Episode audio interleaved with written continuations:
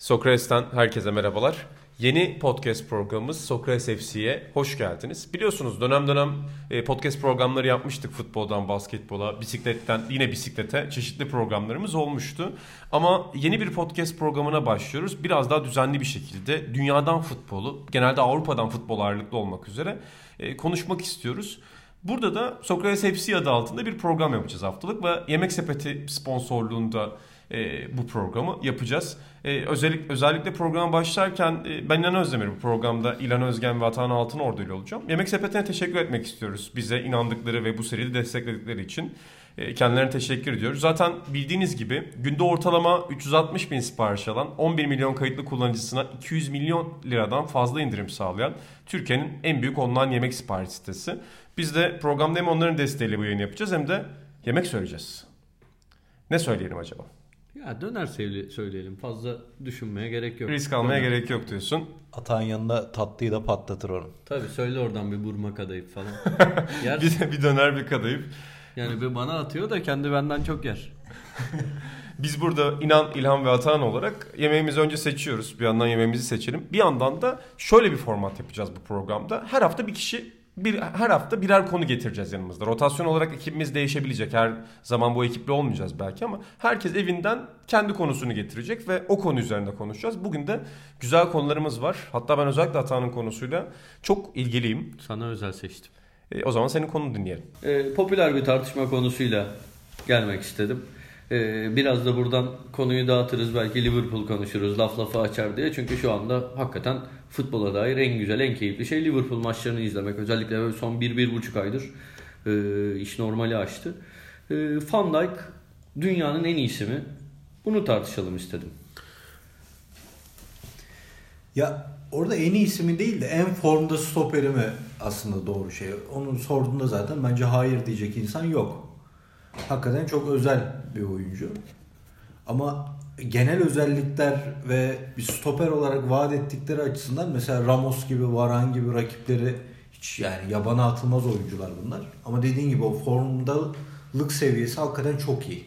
Çok iyi durumda. Keyif veren oyunculardan biri. Bir de uzun süredir hani bir şey vardı ya, eski stoperler gibi stoperler gelmiyor. Hani tamamen fiziksel güce yönelik. Sadece ayağı iyi diye oynayanlar bir bölümdü. Bir bölüm sadece güçlü diye oynuyordu. O çabuk seri stoperler kalmamıştı deniyordu. Bir yanda onu da giderdiği için bence özel bir oyuncu oldu. Hakikaten komple bir stoper. Ama dediğim gibi da, daha kariyerinin başları hani efsaneler kısmına koymak ya da Ballon d'Or'a aday etmek için çok erken, öyle bir şey de var. Zaten bir yıl önce yani tam bir, bir yıl tabii on yapmış. Gün falan oldu herhalde Liverpool transferinin üzerinden.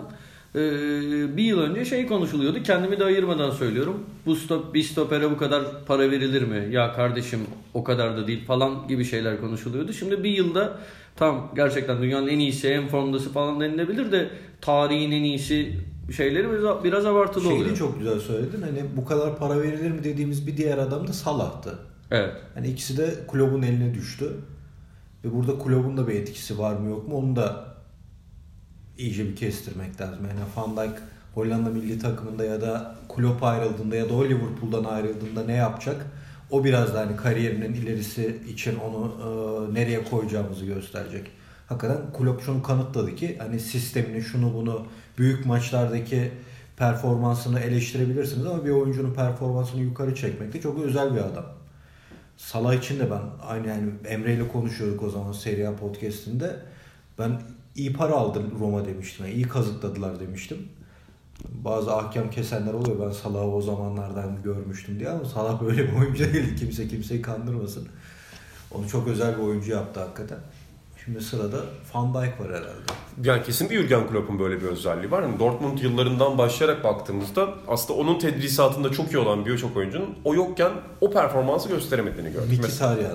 Mesela Mkhitaryan bir örnek ona. Ee, şu anda da şey tartışılıyor mesela. İşte Salah'ın Real Madrid tarafından istendiği çok uzun süredir konuşuluyor. İspanya Ligi takımlarının çok istediği konuşuluyor. Ve geçen gün Guardian'da Barnerona'ya şeyi yazmıştı. Kesinlikle gitmemeli yazmıştı. Çünkü Jürgen Klopp ve Liverpool şu anda bir oyuncudan verim almak konusunda çok önemli bir ders veriyor. Van Dijk bölümüne geçersek ben şunu tekrar söylemek istiyorum. Ee, İlhan Özgen'in söylediği şey çok önemli bence. Yani Ramos, Varane gibi, Varane gibi çok özel stoperler var dünyada.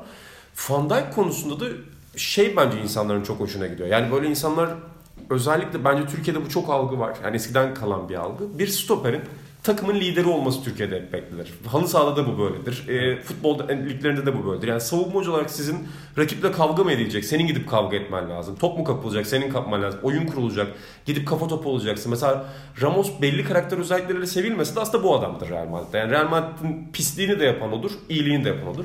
Van Dijk'ın da bence esas etkileyici olan Liverpool gibi bir kulübe gelip bir senede kulübün tamamen lideri haline gelmiş. Zaten şey oldu. E, Henderson'la Miller'ın sakatlığı vardı. Yani çok eski değil. Bir ay önceden falan bahsediyorum. Ee, galiba. Yani şimdi zaman karıştırmayayım da e, maça kim kaptan çıkacak anketi yapıldı takım içinde.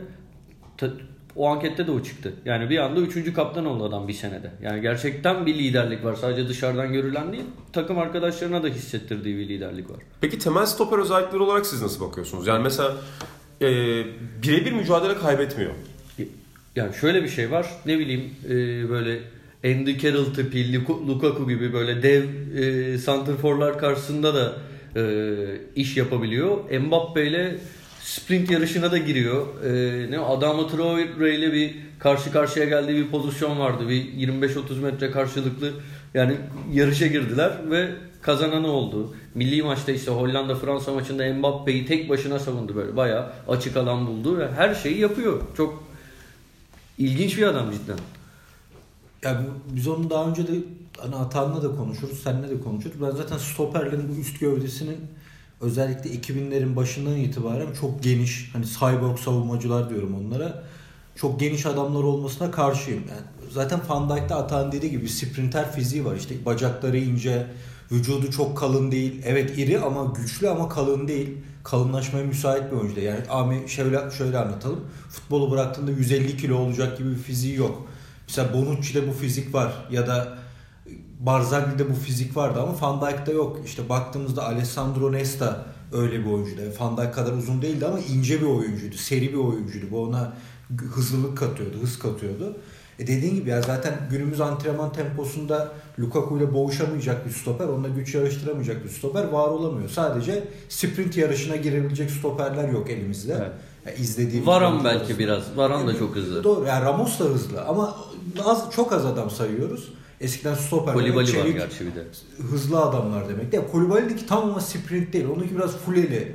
Yani kısa mesafede çok çabuklaşıyor ama Van Dijk dediğin gibi yani orta sahada hızlı hücumda yakalandığında bile yarı sahada kendi kalesine kadar depara basabilecek bir oyuncu.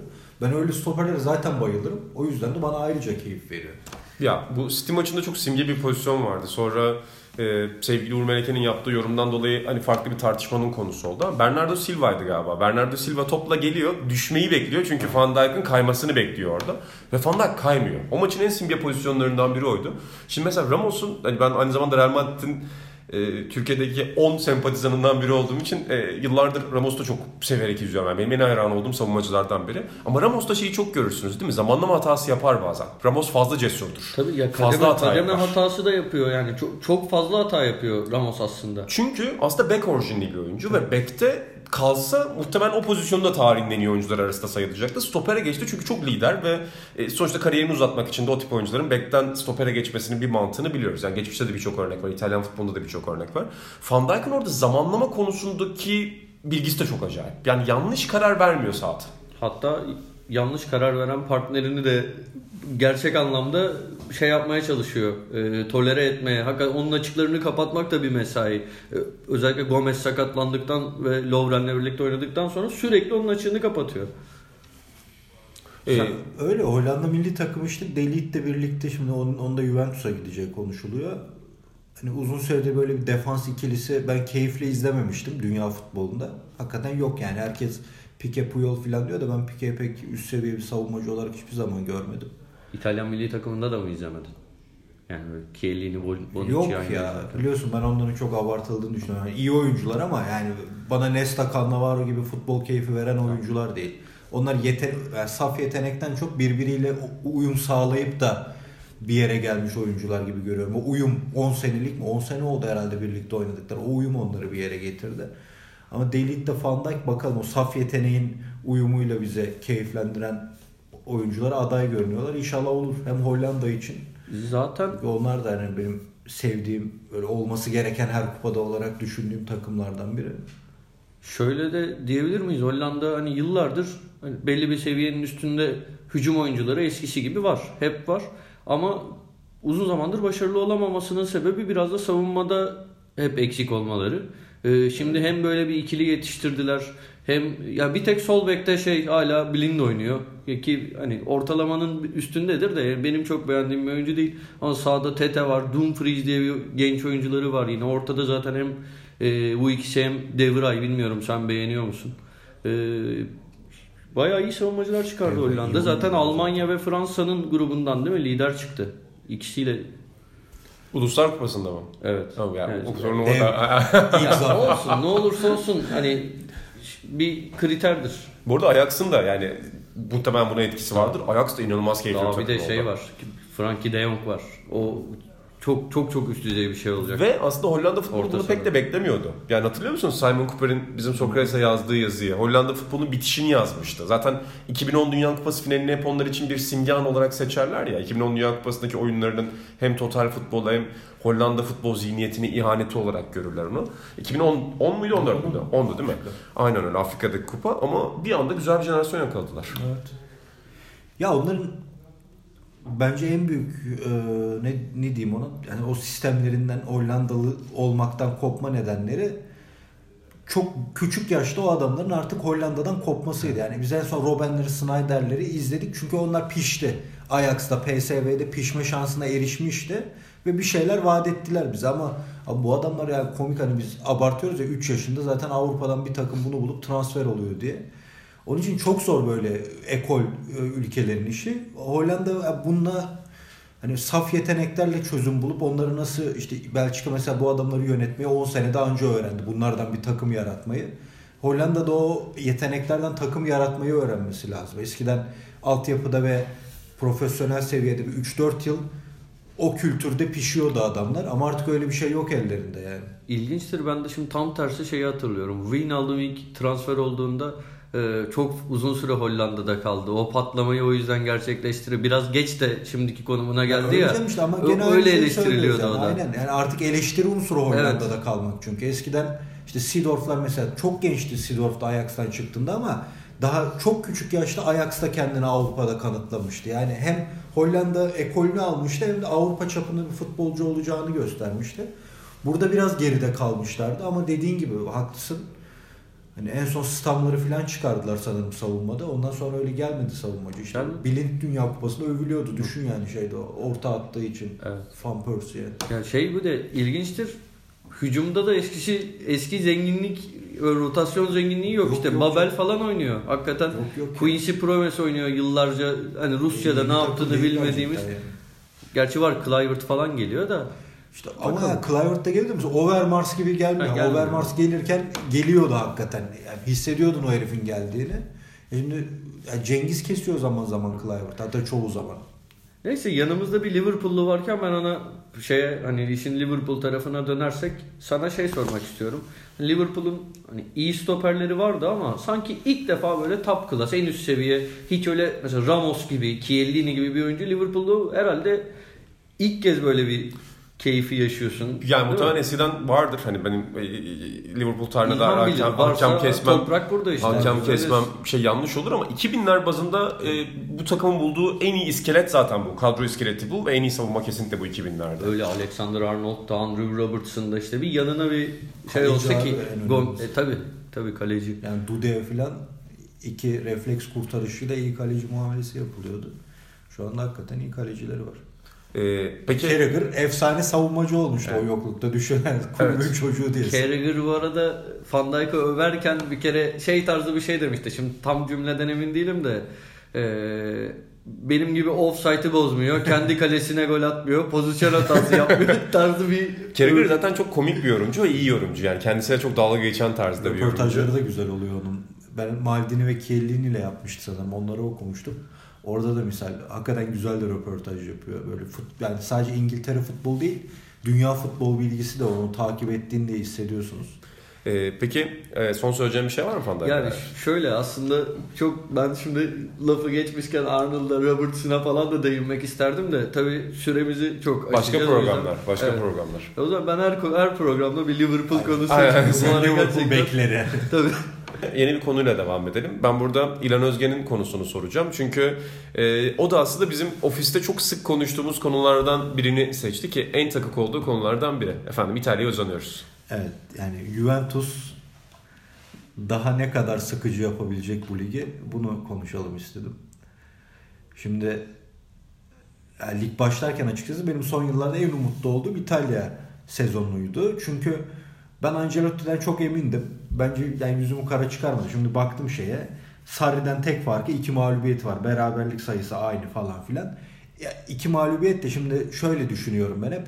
Sarri kalsaydı ve Jorginho'yu kaybetselerdi of ya, romanlar yazılacaktı. Kalbi atmıyor artık. Kalbi gitti Sarri'nin filan gibi. bu, bu adam hiç bunu dramata, dramatize etmeden oraya çözümler arayarak neredeyse iki üç haftada bir o meşhur İtalyanların kullandığı Regista bölgesinde denemelere giderek, sistemi değiştirerek ki Sarri'nin bence en büyük eleştirilmesi gereken nokta buydu ama İtalya Ligi'ni çok insan izlemediği için eleştirmiyordu. Adama hep oyuncu aldılar. Hiçbir oyuncuyu kullanmadı. Hep aynı sistemi oynattı. Hiçbir B planı yoktu. Ancelotti bunu uygulamaya çalışıyor. En azından geliştirmeye çalışıyor takımı. En azından hem Sarri'nin sistemini bozmuyor bir bakıma, hem de daha da ileri taşımaya çalışıyor. Bir adım atmaya çalışıyor. Ama İtalya'da Napoli dışında bunu yapmak isteyen bir takım yok. Buna maalesef namağlup lider olan Juventus'ta da. Yani Juventus geçen sene iki kez mağlup olmuştu ligin ilk sezonunda, ilk yarısında. Bu sene hiç öyle bir şey yaşamadılar. Ve maçlarını izlediğinizde ya abi bu takımı zaten yenemezsin demiyorsun. Yani hiçbir şey vaat etmiyorlar. Bana hiçbir şey vaat etmiyor futbol izleyicisi olarak. Sadece gol yemiyorlar. O golü nasıl attıklarını da anlamıyorsun. Yani yıllardır Allegri'nin oynattığı futbol, mesela Conte benim eleştirdiğim bir antrenördü. Ben Conte'nin elindeki malzemeyi iyi kullanamadığını düşünüyorum. Milli takımda da böyleydi.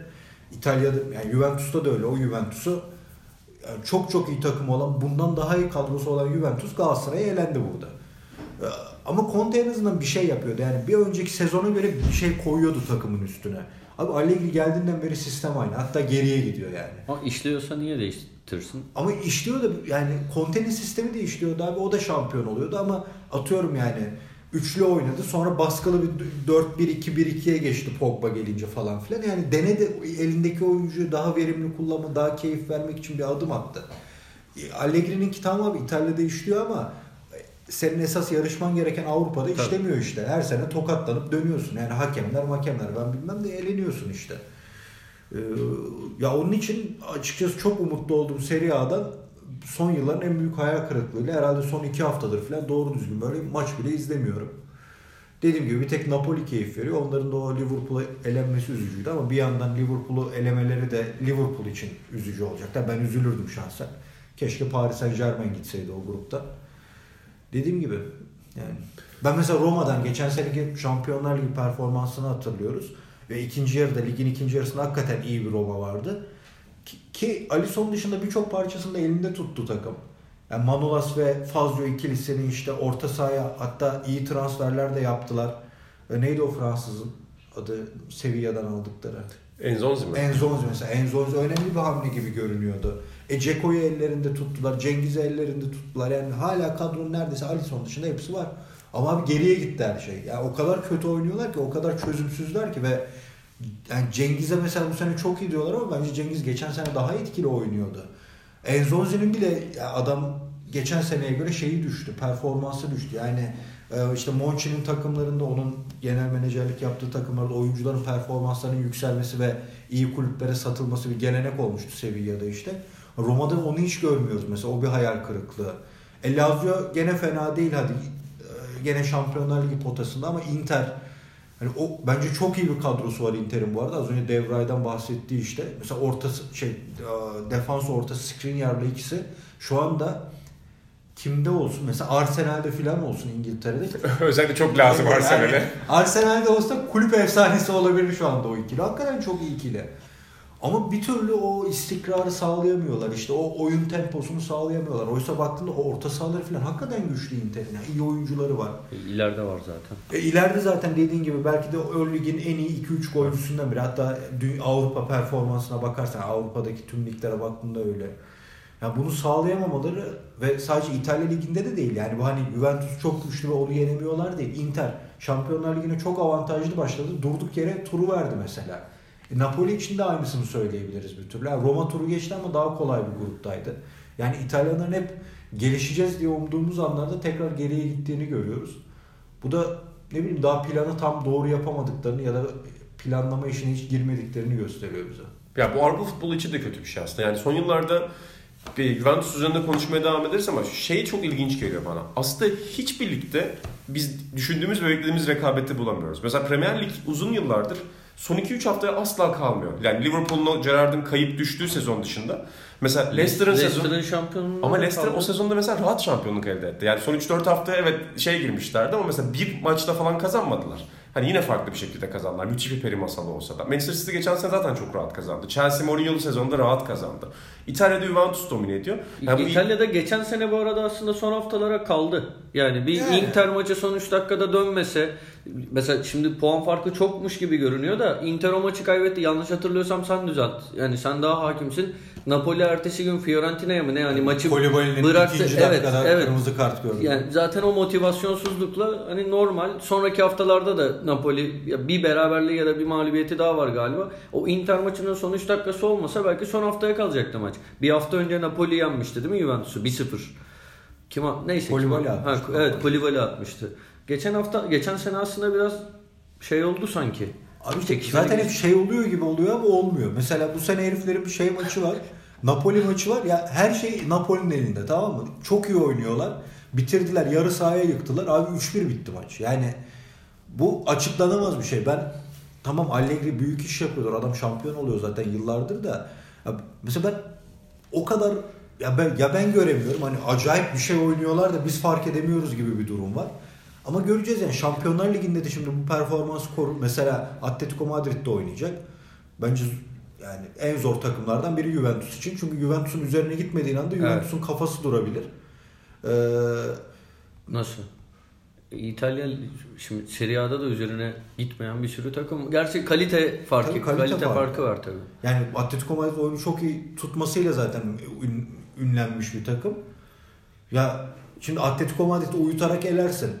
Tak tak tak uyutarak götürürsün milleti. Şampiyonlar Ligi alsın der, deriz ki eyvallah abi. Ama sen bu sistemi hiçbir zaman büyük takımlara, Real Madrid seni her bulduğunda bitirdi ya abi. Ya bu arada eyvallah abi diyor musun? Yani ben mesela ya atıyorum Fransa'nın son şampiyonluğuna e, eyvallah abi diyemiyorum. Çok yapacak daha bir şey yok. Yani işte ben onu da ben, demiyorum ben da. Ben şunu söyleyeyim bu arada. Bence Fransa'nın futbolu şeyin futbolundan daha keyif veriyordu Juventus'tan. Ben bu kadar söyleyeyim.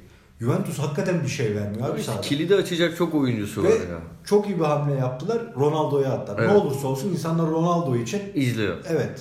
Yani zaten Serie A'nın son yıllarda mesela özellikle benim gibi Serie A'yı çok izlemeyen izleyiciler için bir algı sebebi oldu değil mi? Yani Cengiz Ünder gitti bir Roma maçı izledim mesela ben dışarıdan bakan biri olarak. Ronaldo aynı şekilde öyle oldu. Aslında ben geçen sene mesela İlhan'la hatırlıyor musun sezon başını? Ya dedim Milan'da böyle re- rekabet olacakmış gibi Milan'da transferler yaptı da ya gerçi daha Hakan Çalhanoğlu'nu almamışlardı. Ben orada ümidi kestim de ilk beş altı hafta hevesle oturdum. Baba dedim artık seninle İtalya Ligi muhabbeti yapacağım falan. Baktım takım çok kötü. Bıraktım mesela. Şimdi özetlerini izliyorum. Arada denk gelirse izliyorum. Ki aslında sen çok hani bağımlılıkla tanınan bir insansın. Yani mesela bir lige başlarsan ligi bitirirsen. altmış sezon Milan'ı izlerdin. Ya da mesela yani seyircilerimiz, dinleyicilerimiz bilmiyordur. Börek bir sabah kahvaltı yedikten sonra on sekiz gün börek yiyen bir insansın sonuçta. Bir akşam canım karpuz peynir istediği için bir ay sabah ve akşam karpuz peynir yemişliyorlar. Yani senin bile izlememen İtalya Ligi'ne evet. daha çok önemli bir şey. Esas Gattuso'nun bunu dinlemesi lazım. Evet. Yani bu Milan'ı hata bile izlemiyorsa. Beni, beni tutamadılar. Tutamadılar ama son evet. haftalarda Napoli-Juventus rekabeti yine ilgi çekiciydi. Son haftalarda yani dönmüştüm. Yani iyi ki Napoli var. Yoksa hiç çekilecek bir şey yok hakikaten. Bu, bu sene özellikle bilmiyorum. Yani dediğim gibi ben de son birkaç haftadır kestim ümidi. Keşke konusu geçseydi de biraz da Kolibali'ye sallatsaydık sana. Yok, bu sene sallamıyorum Kolibali'yi. Geçen sene sallıyordum. Onda hala arkasından bahsettim. Hiç Fiorentina maçı mesela. Yani orada da Ancelotti'yi bence ayrı bir yere koymalıyız. Herkes Sarri'ye tabii ki. Yani Kolibali Ballon d'Or alsa Sarri onu doğurdu filan diyecekler. Ee, hamle hatası yapan, maç içinde çok kopan. Mesela Liverpool maçında Salah'a bir müdahalesi var. Salah belini kırdı gibi oldu ama tak diye ayağını koydu ve kesti topu. Geçen sene olsa penaltı yaptırırdı orada. Adım gibi eminim.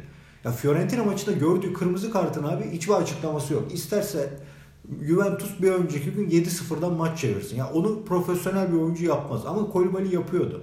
Bu sene bunları kesti ve hakikaten çok iyi bir oyuncuya dönüştü. Yani gene formda diye konuşalım onu. Avrupa'nın en formda üç stoperinden biridir herhalde. Çok iyi seviyede. Bu sene hiç sallama şeyim yok. Ama dediğim gibi önceki seneler acayip hatalar yapıyordu abi. Acayip. Yani ne ıskalar geçti, ne pozisyon hataları yaptı. Bu sene şeye dönüştü artık. Hani arkadaşına kademeye iten adam. Öyle adamlar vardır ya sana iter hani git diye. Maldini çok yapardı. Ona dönüştü. Bu sene çok iyi. Peki İlhan Özgen İtalya Ligi'nden e, hayatında yavaş yavaş doğmaya başlayan boşluğu bir ligde yok canım, dolduruyor olmadı mu? Yok yok. Yani. bir, bir aday var mı oraya? Yok canım ya. Yani. yani dediğim gibi tekrar izleyeceğim elbette ama yani sinir bozdu abi insanı. Bu geçen sene de aynısı mesela İng- İngiltere Ligi için geçerli olmalıydı bence. Yani o kadar şey oldu ki City tamamen City'nin başrolünde olduğu bir şeye dönüştü iş. Ama İngiltere'nin bir avantajı var işte. Acayip masallar çıkarıyor arada. Evet. İşte bu sene Liverpool çıkacak. Ondan önce Chelsea'ninki bile bir masaldı. Hatta Liverpool çıkmasa Tottenham şey. çıkabilir. Yani, yani öyle de bir şey var. Ya orada bir şey tartışması bence var. Yani birçok birçok sporda var. Muhtemelen siz de aynı fikirdesinizdir. Dominasyon izlemenin çok keyifli olduğunu söyleyenler var. Hegemonya izlemenin çok keyifli değil. Heh, tamam ben yani, onunla aynı fikirde değilim diyeceğim. Yani mesela N B A'de de aynısı geçerli. Yani Golden State Warriors dört sıfır kazandığında ben o büyüklüğü çok da fazla takdir edemiyorum. Çünkü sonuçta sporun temelinde rekabet var ve e, yani senin söylediğin şey çok doğru. Liverpool maçlarını işte diyorum ya bir sezon başında Ronaldo için uçuyordum. Ya zaten pozisyon olmuyor. Çünkü zaten çok pozisyon olması için de çabalamıyorlar. Çünkü Allegri sezon başında bir de şeyi çok deniyordu. Önce Manzukiç'le oynattı. Dybala'yı zaten oynatmıyordu. E, uzun süre yedek bıraktı. E, bazen kanata koydu. Kanata doğru oynattı. Bazen tek santrafor koydu. Bazen iki santrafor oynattı. Yani hep farklı şekillerde oynattı Ronaldo'yu. Yani maçı izliyorsun. Bir Lazio maçı vardı onların. İşte Ronaldo'nun hmm. acayip bir vuruşu vardı. İşte ikinci hafta maçıydı galiba. Hani ellinci dakikada, kırkıncı dakikada ceza sahası dışından bir vuruş geliyor. Gol. Bitti maç. bir sıfır. Bu sene Juventus maçları yani benim denk geldiğim en böyle keyifli, farklı an Ronaldo bir maçta kırmızı kart görüp ağladı ya. Hani en Şampiyonlar Ligi'nde. Şampiyonlar Ligi'nde. Ya iyi oynadıkları maçlar elbette o. Mesela United maçı iyi oynadıkları maçlardan biriydi. Yani takım zaten iyi bir takım. Ayrıca şeye de katılmıyorum. Yani insanlar hani işte İtalya futbolu bu diyor ya. Övenler de bunu diyor. Abi İtalya futbolu o da değil yani. İyi savunmanın yanında bir hücum planı gerektiriyor İtalya futbolu. Hücum planı yok gibi. Yani hücumda keyif veren bir ışıltı yok. Onun için eleştiriyorum. Böyle dediğim gibi o masallar yani işte mesela Lazio bunu biraz deniyor. Hani Tottenham diyoruz ya, Tottenham'ın şampiyon olacağından değil ama Tottenham size bir şey vaat ediyor. İzlemeniz için bir neden sunuyor.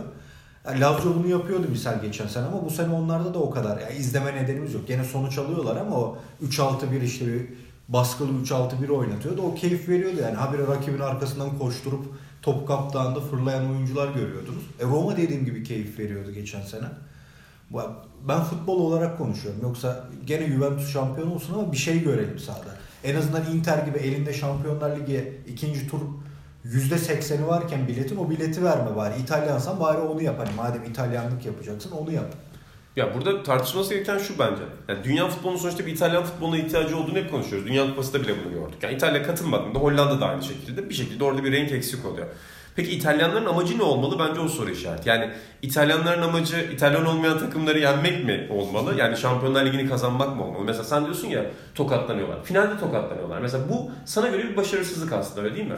Yani, çünkü yani Juventus'un ya da sen İtalyan takımının hedefinin Şampiyonlar Ligi şampiyonluğu olabileceğini düşünüyorsun bu bütçeyle ve bu şeyle. Yani yani o kupanın tarihine baktığında zaten en başarılı ülkedir herhalde İngiliz. Ya İngilizler yok. Liverpool'dan sonra öyle hegemonyası yok. İtalya'dır yani. Ya bayağı kazanma İspanya ama var. Yarı finale abone olan takımlardan biri ol. Çünkü yani senede bir kere geliyor. Hani kazanmayabilirsin e bir maç. Denk geliyor. Yani düzenli ama olarak hani Juventus bu sene yarı finalin finalin kesin adayıdır. Nasıl böyle Real Madrid'e diyorsun? Bayern Münih her sene olur. Öyle zaten. Oluyorlar da yani. Oraya gidiyor adamlar. Ama düşün abi yedi sekiz olacak herhalde bu sene. sekiz senedir ligi kazanıyorsun. Hani hep sizin UEFA kupası için şey söylerler ya, dört sene ligi aldı ve oturdu her şey. Tüm güven sağlandı. Tamam ligi alıyoruz. Sırada şu var diye kafan oraya hazırdı. Yani Juventus da bunu yapmalı. Yapmayı da deniyorlar. Onu yapıyorlar aslında ama olmuyor. Yani çünkü bir şey vaat etmiyorsun abi sahada. Bir şey olmuyor sahada. Yani Jürgen Klopp'un takımını izlerken o oyun sistemi tutmadı mı başka bir şeyler deneyebiliyor sahada çünkü. Ya da yani mesela Zidane finali aldığında Juventus'ta ilk yarıda Juventus maçı çevirmişti aslında Manzuk için golüyle ama ikinci yarıda Zidane e, basit bir hamle yaptı sadece. Casemiro'yu biraz daha geriye çekti, biraz daha baskı arttırdı ve ortadan kaldırdı Juventus'u. E, Juventus bunlara cevap veremiyor. Ben bunu anlatmaya çalışıyorum. Yoksa Şampiyonlar Ligi'nde gidiyorlar, onda sorun yok. Ee, burada ben sen söyle tamam. Ben şey soruyorum. Ben belki bu sezon hani Ronaldo'nun o kazanmaya aç karakteri ve bir türlü doymayan karakteri o turlarda iş o noktaya geldiğinde belki bir fark yaratacaktır. Olabilir. Yani mümkün. Zaten onun için aldılar adamı. Orada fark yaratması için. Çünkü Higuain'in çok umrunda olmuyordu oralarda. Fark yaratıp yaratmamak. Ronaldo'nun umrunda olacaktır. Bakalım. Bence ben de burada konusu geçmişken İtalya dosyasını kapatmadan e, İtalyan ofiste de çok konuştuğumuz bir şey. Maç yönetmenlerine bir mesaj yollamak istiyorum. Bu sezon çok tartıştık bu konuyu da çünkü ofiste. Ee, özellikle işte biz hep İngiltere futbolundan bahsederken haklı olarak şeyden de konuşuyoruz. Bir İngiltere futbol ligi maçı izlemenin ne kadar keyifli bir şey olduğunu. Yani yeşili görmek, orada inanılmaz zoomları izlemek evet. Ya da sahaya yakın kamera görmek falan bunlar çok güzel şeyler. Zaten İngiltere futbolunu İngiltere futbolu yapan şeylerin başında televizyon geliyor açıkçası. Ama İtalya'da inanılmaz bir tekrar pozisyon gösterememe beceriksizliği var. Yani bunun nasıl yapılabildiğini anlayamıyorum. Yani mesela e, örnek vereceğim diyelim. Cengiz Ünder kenara geliyor. Cengiz Ünder'in o maçta çok inanılmaz bir kaleciyle karşı karşıya pozisyon olsun. Bir İngiliz yönetmen o pozisyonu üç farklı açıdan Cengiz dışarı çıkana kadar gösterir. Bu sene bir Roma maçı. Yine farazi örnek veriyorum ama defalarca yaşandı bu. Cengiz oyundan çıkarken N'Zonzi'nin bir pozisyonunu gösteriyorlar tekrar olarak mesela. Ya kafayı yiyorum yani. Bu nasıl yapılamaz sorusu benim için ki İtalyanlar da aslında televizyonla birlikte futbolu geliştiren bir millet ama hala ambalajını yapmak konusunda şey yapamadılar. Yani Ronaldo o ambalaj şu anda ama Ronaldo dışında o ambalaj sunamıyorlar insanlara. E Ronaldo'yu da ne kadar nasıl kullanıyor o da var yani. Hani ya bir de N'Zonzi'nin tekrarını da top havadayken gösteriyordur yani. Öyle tekrarlar oluyor çünkü. Yok o açıdan çok çok gerideler. Zaten bence İlk e, mücadeleye başlayacaklarsa oradan başlamalar. Benden de İngiltere Ligi iyi, güzel, keyiflidir de yüzde kırk falan yüzde elli hatta etkisi var o yayıncılığın. Ne kadar muhteşem yaptıklarını zaten hep konuşuyoruz. İtalya o açıdan zaten inanılmaz yani. Gerçi Helal. İtalya Ligi'nin en çok izlendiği, yani Türkiye'de en çok izlendiği yıllarda da saha gri falan görünüyordu böyle. Hatırlarsınız iki bin sekiz yıllarında. San Siro'nun çimleri. Aynen, yani birçok saha gri gibi görünüyordu. Hani ilk defa futbol izleyen birine televizyondan sonra bu derek birçok stadı hani şey derdi, gri bir zeminle oynanıyor derdi. Ben İtalya Ligi'ni hep kafamda bu arada Star'la özdeşleştirdim. Bir yanlış sezon hatırlamıyorum değil mi? Bu son maça giden sezon. Telon, Telon. E, e, değil mi? E, son maça İtalya giden sezon. Olmuş, Telon'daydı. Ya o mesela benim için özdeşleştiği senelerden biriydi İtalya Ligi'ni. Burada yayıncılık demişken başka bir yere gitmek istiyorum. Yani üçüncü konuma, benim konuma döneceğim. Sizin konularınızı konuştuk. O konuya bir tezle geleceğim. Gel tezle. Şimdi Atan özellikle senden başlamak istiyorum. Çünkü ben seni tanıdığımdan beri seni gördüğüm bir sıfat var. Futbol dilencisi. Yani Eduardo Galeano'nun kitabında yazdığı gibi Gölgede ve Güneşte Futbolda sen hani sokakta dolanıyorsun ve lütfen bir güzel maç diyorsun. Herkese. Tabii dolaşırım halı sahalarda. Yani, yani lütfen ben, güzel maç eski diyorsun. Eski editörümüz Kutay Ersöz'le karşılaştım üç gün önce. Halı sahada maç izlemeye Caddebostan sahile doğru gidiyordu. Mesela, belki bir maç vardır izlerim diye gidiyordu. E mesela bir futbol dilencisi. Halı saha futbol dilencisi. Normal ölçülerdeki saha futbol dilencisi. Bir akşam hani Bağdat Caddesi'nin Barlar Sokağı'nda altına eşofmanını geçirmiş ayağında futbol ayakkabıları oraya doğru gidiyordu. Belki ben de oynarım falan gibi. Ya senin de özellikle akşamlarını evde ve televizyon başında geçirdiğini görüyorum. Şimdi Geril Neker geçen gün bir tweet attı bu konuda. Ee, özellikle F A Cup'ı galiba Geril Neker'in yorumculuk yaptığı kanal yayınlıyor İngiltere'de. Ve şey dedi, hani F A Cup maçları sekiz milyon izleme almış İngiltere'de maç başına neredeyse. Ve bu rakamlar, yani bu sayılar gerçekten çok yüksek dedi. F A Cup'ın yaşaması olağanüstü bir şey dedi. Umarım yaşamaya devam eder. Ben F A Cup özelinde sormayacağım. Bu mahalli ligler. Mahalli lig değil galiba değil mi? Kupalar diyelim bunlar. Yerel kupa. Domestik Yerel. kupalar. Evet. Domestik kupalar eski Türk gazete ifadesiyle. Bu domestik kupaların yaşaması ve yaşamaması üzerine biraz konuşalım dedim. Yani sizce iki bin on dokuzda hala bu önemli mi? Hadi gel. Önce şunu söyleyeceğim. Ee, o sekiz milyon izlenme sayısından, bunun canlı kalmasından falan bahsettin ya. Aklıma şey geldi. Ee, galiba futbol tarihinde en çok, yani yerinde en fazla sayıda insanın izlediği maçta F A Cup finali değil mi? İlk, bu ilk evet, Va- White Horse. Horse e, ha şey. Dergide ne takımda? Üç, ne takımda? Dergide yazdık ama kardeşim işte galiba dedim, öyle değil mi diye sana sordum. Sana döndüm. üç yüz bin kişinin yerinde izlediği bir F A Cup finalinden e, bu soruların sorulduğu günlere geldik. Hey gidi günler. Ama F A Cup tabii, yaşıyor hala. Yaşıyor tabii canım. Geçen sene şey oldu işte. Yaşamalı. Prens'in düğünüyle aynı güne geldi. Saate ayarlandı. Prens önce şeye gitti. F A Cup finaline gitti. Sonra kimle evleniyordu? Ya Meghan Farmer, o işlere çok... Evet, bakıp, siz ofiste izliyordunuz. Ben de gördüm. İşin magazin şey... Bakmaz. Ben bakmaz. Öyle şeyler gelemez. Dediğim gibi yani buradan... Genel olarak ben şunu sormak istiyorum. Mesela sen bu ay bir futbol ligi dosyası da yaptın dergi ki orada flash röportajlar ve güzel de bir dosya çıkardın. Eline sağlık senin de Hatan. E, futbol lig'de de çıkan en büyük şey, hatırlayacaksınız, bir süper lig kurulmasıydı. Yani Avrupa çapında. Bu genelde Avrupa basketbolunda da çok fazla tartışılan bir şey. Yani yerel ligler artık gerekli mi? Şimdi artık birçok insan diyor ki ben tepedeki on iki takımı izlemeyi tercih ederim. Bir yerel kupa, hani Brighton izlemek yerine. Bir yandan da diyoruz ki biz hayır, bu yerellikler yaşamalı, yerel kupalar yaşamalı. Siz neresindesiniz? Yani dengede mi olmalı bu iş hala? Yok canım yani. Söyle, bence direkt yaşamalı tabii ki. Ben İngiltere futboluna hep düşman olduğum anlaşılıyor da ben hani İngiltere'yi nasıl diyeyim, futbolun kutsal kitabı olarak görülmesine karşıyım. Yani futbol İngiltere'de oynanıyor, gerisi yalana karşıyım. Yoksa İngilizlerin futbol kültürü hakikaten acayip bir seviyede. Yani ben tarihle de ilgilendiğim için futbol tarihiyle oradan zaten anlıyorsunuz. Bir kere oradan da ben F A Cup'ın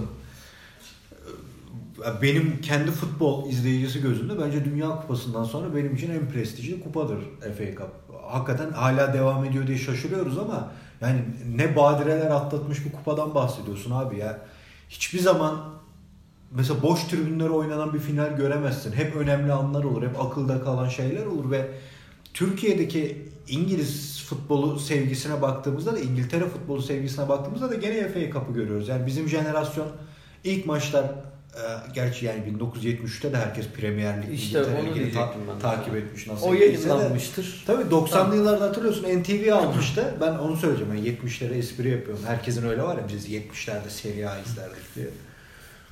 O zaman işte Chelsea'nin Zolalı döneminde o Chelsea F A Cup'ı almıştı ve canlı yayınlanmıştı bir birçok tur. Ve özel programlar getirmişlerdi İngiltere'den, işte F A Cup programları. Yani bu önemli bir izleyici toplamıştı aslında Türkiye'den. Yani adamların yayılmasında bile F A Cup'ı kullandıklarını görüyorsun ki şeyde, o Thatcher döneminde Avrupa'ya gidemedik doğru, bu efsane Liverpool'un sadece ülke içinde kaldığı dönemde bile o F A Cup onların dışarıyla olan tek bağlantısıydı neredeyse. Onun için yani çok acayip prestijli bir turnuva benim için. Hani yaş, yaşasın tabii ki. Hatta futbol bitse bile yaşasın F A Cup. Şimdi ben şöyle söyleyeceğim. F A Cup bizim çıkış noktamız bu soruda ama yine de herhalde bütün dünyada bu kupaların en prestijli olanlarından biri ya da birincisi. Birincisi zaten bak, yani hala birçok pre- lig şampiyonluğundan bile daha şeydir. Hala prestijli abi, ciddi mi? Şekilde. Ama e, ben F A Cup'tan çıkararak daha genel bütün dünyadaki o domestik e, dediğimiz e, kupalara gelirsek ki böyle direkt mesela Türkiye'de çok kötü işleyen bir sistem var, aşırı, ama Türkiye gibi kötü örnekler üzerinden de gitmeden e, bence şey olmalı, benim savım şu, e, bir kere ondan önce de şunu söyleyeyim, ben kupa, kupa formatını çok severim, özellikle de böyle grup grup olmadıkça Ee, sürprizlere açık e, ortamlar. Hatta eskiden emin değilim ama e, bazı liglerde olduğundan eminim, e, daha doğrusu daha zayıf olan takımın sahasında oynanırdı maçlar. Ya da bilmiyorum aklımda mı böyle kaldı ama e, ligde, yani normal bir ligde ya on sekiz takım var ya yirmi takım var. Bir kupada iki yüz tane takım, yüz elli tane takım e, bir amaç uğruna savaşıyor ve bunun şampiyonu olmak çok önemli bir şey. Bugün e, Şampiyonlar Ligi'nin şu anki formatında e, mesela İngiltere'de, İtalya'da böyle üst seviyeliklerin üçüncü dördüncülerinin bile gittiği, artık bütün iyi takımların e, toplandığı Şampiyonlar Ligi'nin bu son halinde UEFA Kupası da Avrupa Ligi olup iyice prestijini kaybedip böyle güçlü takımların neredeyse hiçbirini ya da maksimum bir iki tanesini barındırdığı... Kaç senedir toparlandı, daha feci durumda. Ya bu, yine bir düzenleme yapıldı da yine de bir prestiji yok Avrupa Ligi'nin. Ne gelir olarak tatmin ediyor, ne ilgi olarak tatmin ediyor insanları. Çok hani yarı finale finale gelene kadar ne önemseniyor ne izleniyor diye görüyorum. Bence kupaların e, ödülü Şampiyonlar Ligi'ne katılmak olmalı. Yani bence... iki yüz, yüz tane takımın yarıştığı ve ciddiye aldığı, bugünkü halinden bahsetmiyorum, eğer sen onun ödülünü iyi koyarsan, teşviğini iyi koyarsan önemsenen, ilgi gösterilen bir turnuva olacak. Takımların da genç oyuncularını veya rotasyona giremeyen, ligde rotasyona giremeyen oyuncularını oynattığı bir turnuva değil de böyle bir şeyde, ciddiye alınan bir turnuvada şampiyon olmak bence ligde kaybedenlerin birincisi olmaktan, ikinci olmaktan yani daha önemli bir şey. Bence bunun ödüllendirmesi böyle yapılmalı. Eskisi gibi bir kupa galipleri kupası da yok. Her şey zaten artık şeye evrilmişken, her şeyin zirvesine ilgi duyuyor ya insanlar. Bu yani Şampiyonlar Ligi de öyle bir şey bu arada. Hani veya demin dedin ya, ben on iki tane, on beş tane, yirmi tane en üst seviye takımın kendi arasında oynadığı müsabakaları izlemek istiyorum düşüncesi de böyle. Hani madem öyle, bunu kazanan da şeye gitsin, yani Şampiyonlar Ligi'ne gitsin. Yani şu bence. An kalp krizi geçiren birkaç UEFA ve FIFA üyesi var mesela bu önerin sonrasında. Yani niye? Ben de katılıyorum sana ama onlar da şeyi düşürmek istemiyorlar. Kendi ama düşmez ki o zaman. İşte tabii ki sen diyorsun şey ki olsun. Sana ödülü koyduğunda zaten Marsilya orayı kazanmak için uğraşacak tamam, Fransa'da. Şey olsun ee, yani bu arada hani bunları da düşündüm. E, ne bileyim lig ikincisiyle kupa finali, kupa şampiyonu bir playoff oynasın mesela. Hani önemli bir şey. Ne oldu mesela? Akhisar Belediyespor Türkiye'de geçen sene kupayı kazandı da ne oldu? Hani U E F A'ya gitti, ne oldu? Bir şey mi değişti? Ee, önce bu sene Beşiktaş Türkiye'de ka- katılmadı bile. Hani ne oldu? Veya bir zarar mı gördü? Ha, eğer böyle bir ödüllendirme e, koyarsam çok daha ciddiye alınır diye düşünüyorum. Zaten söylediğim kupa galipleri kupası, kupa ikiyi de eskidi. Evet. üç U E F A'ydı. Kazandım. Kupa ikiye gidiyordum ve orada hakikaten ligde hiçbir şey yapamayıp da, atıyorum ligde kötü takımların birçoğu kupa, kupasını kazanıyor ve sonra gidip Avrupa'nın en önemli ikinci kupası için mücadele verebiliyor. Orada bir espri vardı. Mesela ben bizde o sistemin oturmamasını hep şeye bağlarım. F A Cup'tan bahsettik. Kaç yıl önce bin sekiz yüzlerde başlayan bir turnuva. Bizim Türkiye Kupası abi, Kupa Galipleri Kupası FIFA UEFA tarafından çıkarıldığı için diyorlar ki biz böyle bir kupa yaptık. Siz de bir kupa yapın, bu kupayı kazanan buraya gelsin. Tamamen emirle çıkarılmış bir şey Türkiye Kupası ortaya ve hep düzensiz olmuş, hep altyapı olmadığı için saçma sapan uygulamalar gelmiş. Ya genel olarak da bu hani domestik kupalar eskiden ligler çok dağınık olduğu için işte Almanya'da filan saçma sapan bölgesel ligler falan var, evet. Fransa'da var, İtalya'da var. Aslında bir nevi kazananı belirlemek için ortaya çıkmış bir şey. İtalya Kupası, Fransa Kupası, ülkenin en büyüğü kim? Yani bölgesel takılıyoruz ama bunların en büyüğü kim? Bunlar böyle çıkmış. Eskiden bir anlam taşıyan şeyler ama zamanla işte ligler oturdukça, Avrupa Kupaları başladıkça yani biraz daha uzaklaşıldı ama dediğim gibi yani diğer liglerinkinin hepsini tartışabiliriz. Senin de dediğine hak veriyorum ama F A Cup onların apayrı bir yerinde yani tüm... Bir istisna söyleyeyim mi orada F A Cup gibi? Bence Fransa kupaları da her zaman çok zevkli oluyor. Fransa'da lig kupaları. Çünkü Fransa'da lig olmadığı için yani, yani lig tamamen tek bir takım tarafından hegemonya altına alındığı için işte geçmişte bu Lille oldu. Ee, şimdi bu Paris Saint-Germain. Mesela ben bu sene Fransa'da izlediğim en güzel maçı söyleyeyim size. Orléans e, şey maçı, Paris Saint-Germain maçı. iki bir biten. Şimdi kontrol ettim. Bir gün televizyonda zaplarken denk gelmiştim. Lig kupası maçı. Son yirmi dakika Orléans'ın zaten böyle bir köy kasaba stadı var. Öyle Fransa'da çok stadlar vardır. Her yerde stat olduğu için. Bütün Orléans hücumu, şey takımı hücuma çıkmış. Kaleciyle de gitmiş ve Mbappe var rakip takımda. Mbappe ile Cavani var. Kaleci çıkıyor. Sonra Paris Saint-Germain hızlı hücuma çıkıyor. Mbappe ile Cavani rakip kaleye geliyor ve maç sonu az önce Paris Saint-Germain'i berabere kalmak üzere de yenmek üzere olan takımın hepsi Mbappe ve Cavani'ye sıraya girdiler bize formalarını verir misin diye. Formaları. Yani o kadar güzel bir görüntüydü ki. İşte geçen mesela Ozan Can koymuş, Ozan Can Sülüm koymuş. Fransa Kupası maçı, Marsilya'nın yenildiği takım bu sene Andreas Andreasio Buteon diye bir takım. Mesela iki sıfır yenmiş. Bu az önce söylediğim maçı P S G kazandı ama değil kazandı mi? Aynen. Heh, tamam. Ve mesela işte şey örneği vardı diye mesela iki binlerin en güzel örneklerinden biri. Az önce onu da kontrol ettim. Mesela iki bin yılında Kale, bu Lille'in bulunduğu bölge Patkale. Oranın takımı Kale, amatör küme takımı Fransa Kupası finaline çıkıyor. Ve Eurosport'tan yayınlanırdı o zamanlarda evet. Fransa Kupası. Mesela hep anlatırlar oradan izleyenler. Yani ben daha, daha sonra yazılardan okudum. Ondan sonra hatta sevgili Ali Murat Amarat'ın yazısından okumuştum. Ee, orada e, mesela Nant'la oynuyorlar ve Kale finali kaybediyor. Ama yani finale kadar çıkan bir amatör lig takımı var. O yüzden mesela birkaç istisnadan biridir bence Fransa şeyi. Ama burada bence izleyiciye bize de çok sorumluluk düşüyor. Yani bizim gibi hem izleyenin bir şekilde yazıp çizme imkanı olan çeşitli sağda solda. Mesela biz de bence Şampiyonlar Ligi'nin seyirci olarak bu kadar putlaştırılmasındaki temel sebeplerden biri. Çünkü şu anda çok fazla yapacağımız şey var hayatımızda. Çok fazla e, hayattaki engelimiz var. Çok fazla eğlence var sağda solda bir şekilde kendimizi kaptırdığımız. O yüzden biz de sadece Şampiyonlar Ligi ve birkaç büyük lig maçı izliyoruz. Orada bizim de problemimiz var. Tam bir Ertuğrul Özkök yaklaşıma geldi. Bizim ben hiçbir suçumuz yok. Bakın beyler. Ben Premier Lig'i çok izlemesem bile F A Cup finalinde iki elim kanda olsa da izlerim. Peki size son bir soru bitirirken. Ee, Burak Balaban da söylemişti. Pochettino ile ilgili hep bu sorulurmuş. Tottenham'sınız. F A Cup'ı kazanmak mı? Premier Lig'de ikinci, üçüncü olmak mı? UEFA başkanı atansa F A Cup'ı kazan. Bana... Ben cevap veriyorum ki Şampiyonlar Ligi'ne gidiyorum. Aynen. Bana bana söyleyecek bir şey kalmadı. Ama öteki türlü de gidiyorsun. Ay, tabii bir kupa kaldırma şey yaşıyorsun. İnşallah. Ya bir de baş... şimdi ha. özür dilerim babacığım. Pochettino için şöyle düşünelim. Yani Tottenham F A Cup'ta çok tarihinde de yer edinmiş ve biz bunu buradan yorumlarken insanlar şunu anlamıyor. Yani geçen sene şey deyim vardı ya hani Miami yöneticileri muhabbeti. Evet. Hani İngiltere'deki futbol zihniyetini bir türlü anlayamıyorlar. Abi o adamlar için o kupa hala önemli. Çok önemli. Ve bir antrenör de bunu kazanmak için her şeyi yapar. Ve Tottenham'da F A Cup'ta tarihinde zaten önemli maçlara imza atmış. İşte Arsenal, Tottenham bunların çok ikonik maçları vardır.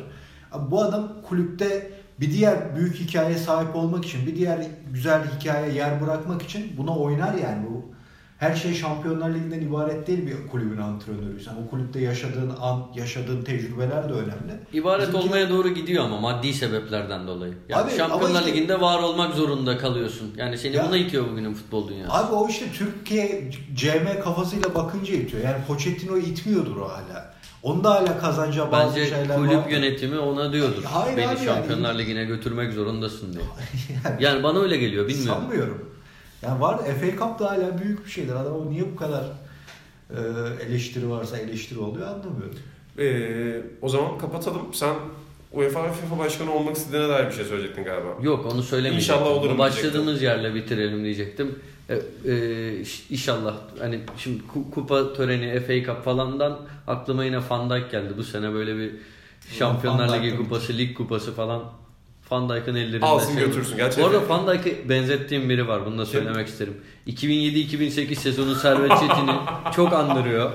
Onu Bunu da... açıklasana. Bununla kapatalım bak. kırk yedi dakika olmuş. Son iki cümle açıkla şunu. Sürpriz performansı, transfer geldiğinde eleştirilmesi ama bir anda takımın savunmada lideri olduğu gibi topla çıkışlarıyla, sürekli kendinden beklenmeyen şeyleri yapışıyla hatta eğer ya o orijinin attığı golü Ee, şeyden seken, üst direkten seken kaleci hatası tamamladığı golü eğer Van Dijk atsaydı o golün de atılmışı var. Tamamlanacaktı zaten. Evet. Yani senin için benzetme bitecekti. Ya, bitecekti ama evet. gerçekten çok benzetiyorum. Tabii ki yani seviye farkı var ama o bir sezon işte. Çünkü Türkiye belki tarihte bir şeyin, bir stoperin, bir takımın başarısında, şampiyonluğunda bu kadar rol oynadığı, böyle başrolde olduğu başka yoktur. Ee, bu da şey işte. Yani Liverpool'da da böyle bir şu an geçen sene takımın başrol oyuncusu ne kadar Salah'sa bu sene bence, değil mi? Öyle değil mi? Tabii, tabii, o tabii, kadar Van Dijk. Yavaş yavaş kapatma zamanı. Avrupa ve dünya futbolunun nabzını tuttuk ama e, galiba yemek de geldi Hatan. Geldi, soğutmayalım. Benim aklım oradaydı zaten. Yani ben İlhan Özdemir, Hatan Altın Ordu, İlhan Özgen'le e, her hafta Sócrates F C'de e, çeşitli konuları konuşacağız ama her hafta biz konuşmayacağız başta söylediğim gibi. E, bu hafta Van Dijk'la başladık. Juventus'a uzandık. Oradan Kuzey Fransa'ya kadar geldik. Gelecek haftada Avrupa'nın ve dünyanın farklı noktalarında olacağız. Görüşmek üzere efendim. Hoşça kalın.